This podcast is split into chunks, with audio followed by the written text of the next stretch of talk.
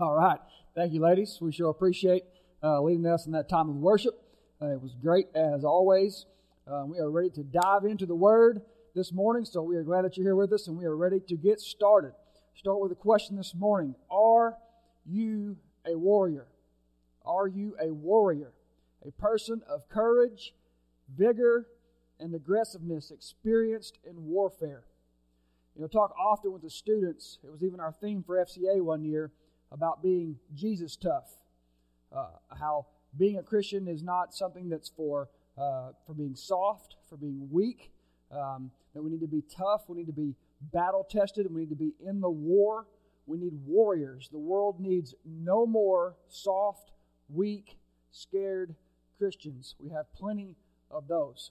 We need warriors. We need battle tested people ready to fight. Moses sings in Exodus 15 uh, of the Lord is a warrior, Yahweh is his name. And sincere followers of Jesus should be warriors ready for battle, ready to engage, ready to go to war. But the question is how and with whom. So today we're going to be looking uh, at James this morning. Uh, and I've heard it said before many times, and I've said it before. What would it take for your brother to convince you to be that he was to be your Lord, your Master, and your God? Would you? Would you? Would you confess that your brother uh, is your God? Guess what? James didn't either. You know why? Because James was a regular, real human being. And when when Jesus was growing up, and then when Jesus moved into his ministry, James was there. He observed, but he was not ready to say, "Yeah, you're my God." He was, you know, bro, I'm I'm not real sure about this Son of God thing. And then we have his letter. He's a leader at the Jerusalem church. He was martyred for his faith in 62 AD. So what gives? Well, when your brother predicts rather cryptically, but predicts his death, that he's going to be dead for three days, that he's going to come back to life, and then you spend time with him, talk to him, and you're around him after he comes back to life, that kind of changes a man just a little bit. You know, we're just a week away or a week past celebrating uh, the Resurrection Sunday, Easter Sunday, and, you know, it's still fresh in my mind. It's still fresh in my heart. Every Sunday, honestly, it comes back, but it's just extra fresh right now this time of year the resurrection changed the followers of Jesus, and it's still our hope today. So I love the letter of James. And he wrote it in about 50 AD, mainly to a Jewish Christian audience. And he's dealing with some external issues uh, that are taking place outside of the church, uh, and he's handling those as well as some internal issues between the people of the church. Yes, surprisingly, the people inside the church had a few issues to work out back then as well. And James is short and he's sweet and he's deeply profound in addressing and handling these issues and the Christian life in general. James has been describing the reason for their problems leading up to where we're diving in today. And then as we're getting into this verse today, in this passage of Scripture today, in James 4, uh, cha- uh, chapter 4, verses 6 through 10, he's telling them what to do about it. So as we pick up this morning in verse 6, he says, But he, which is God, he gives greater grace. He gives greater grace. You have problems, you're a sinful sinner, a mess, but God gives greater undeserved favor than your mess. Therefore, he says, he being God, as James is quoting, Proverbs 3:34. Therefore he says, God resists the proud but gives grace to the humble. Now check this. The word there, resists, the word there in that verse is a military term. It suggests an army lined up in formation, prepared for battle, a battle array, so to speak. Did you get that? Sinful pride invites God's battle array to line up against you. When you make it about you, when you say, I got this, I'm somebody, you're not on my level, I'm better than you or you, I'm special because of what I've done or what I have. or who I am. You actively invite God to line up in battle formation against you. Yet, yet, yet to those who submit, surrender to Him as Lord, Master, God, He gives His abounding favor, His undeserved, unmerited, unearned grace. So, which side of the battle do you want to be on? It's a good question to ask yourself, and one we need to have the right answer to. It's like this it's a picture of Atlas, one of the uh, titans of Greek mythology. This is outside of Rockefeller Center in New York City, right on Fifth Avenue. And the people that went to New York City this past summer on the mission trip, we saw this. And this is a picture uh, of Atlas, the Greek titan punished by Zeus to bear the weight of the world, the weight of the heavens on his shoulders. It's all on Atlas. This is us, trying to do it all, be it all, win it all, hold it all, bear it all. And then, right across the street, right across Fifth Avenue, is St. Patrick's Cathedral. A beautiful, beautiful building. And here in St. Patrick's Cathedral, there's a different statue with a totally different message that illustrates our point for today. It's a picture of boy Jesus with the whole world right there in his hand. Boy Jesus with the whole world right there in his hand. How do you want to live? Bearing the weight of the whole world or being held in the same hand big enough to hold the whole universe in it? How do you want to live? Therefore, verse 7 Therefore, submit to God, but resist the devil, and he will flee from you. You want to be a tough guy, a warrior, you want to battle, you want to win? The first step to that is very counterintuitive to our nature. The first step is just to give up, surrender, let go, drop the world off your shoulders, surrender, wave the white flag to God. You win, God. I'm on your side. You are worthy. You are holy. You deserve it. You are good. And in so doing that, resist the devil. Now, that word there, resist, is the exact same word used when God is resisting us when we are proud, when we are prideful. God resists the proud, but those surrendered to Him are called to line up in formation and actively resist the devil, Satan, the father of lies, the deceiver. And when you do it this way, the right way, with God's grace, what does the devil do?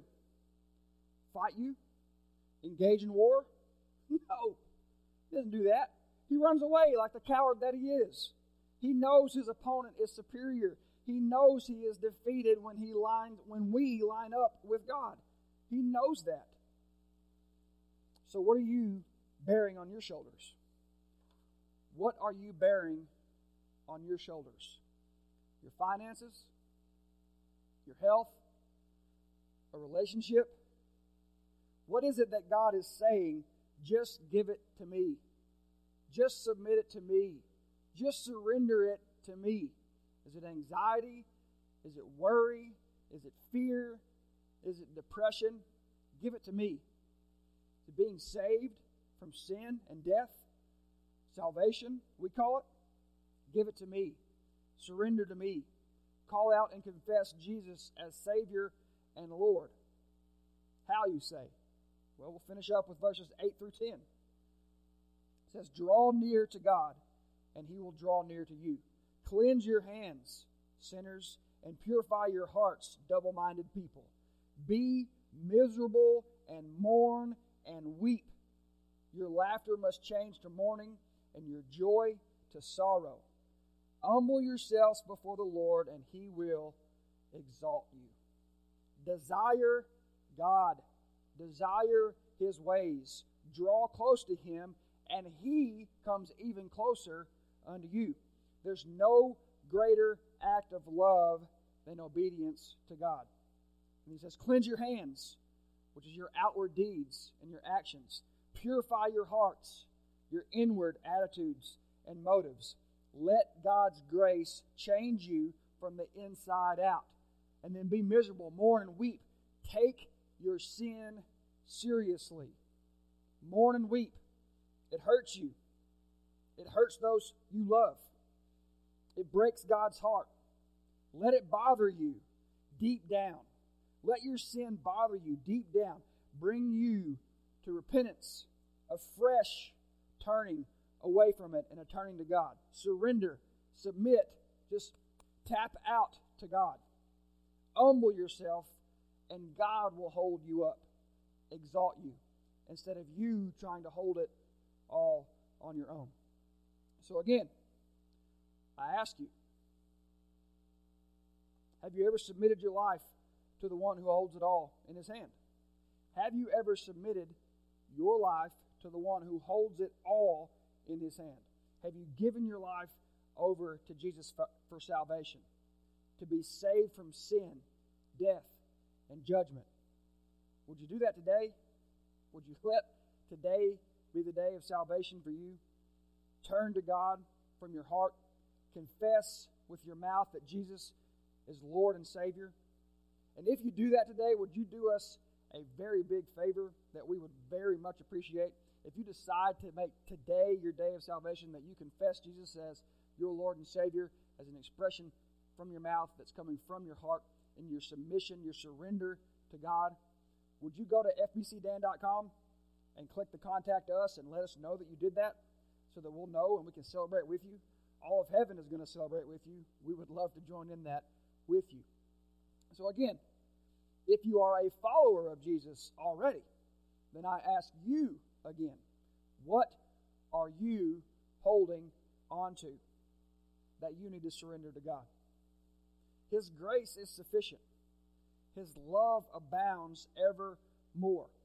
You are never too far from God. He can reach you. He holds it all anyway. He can reach you.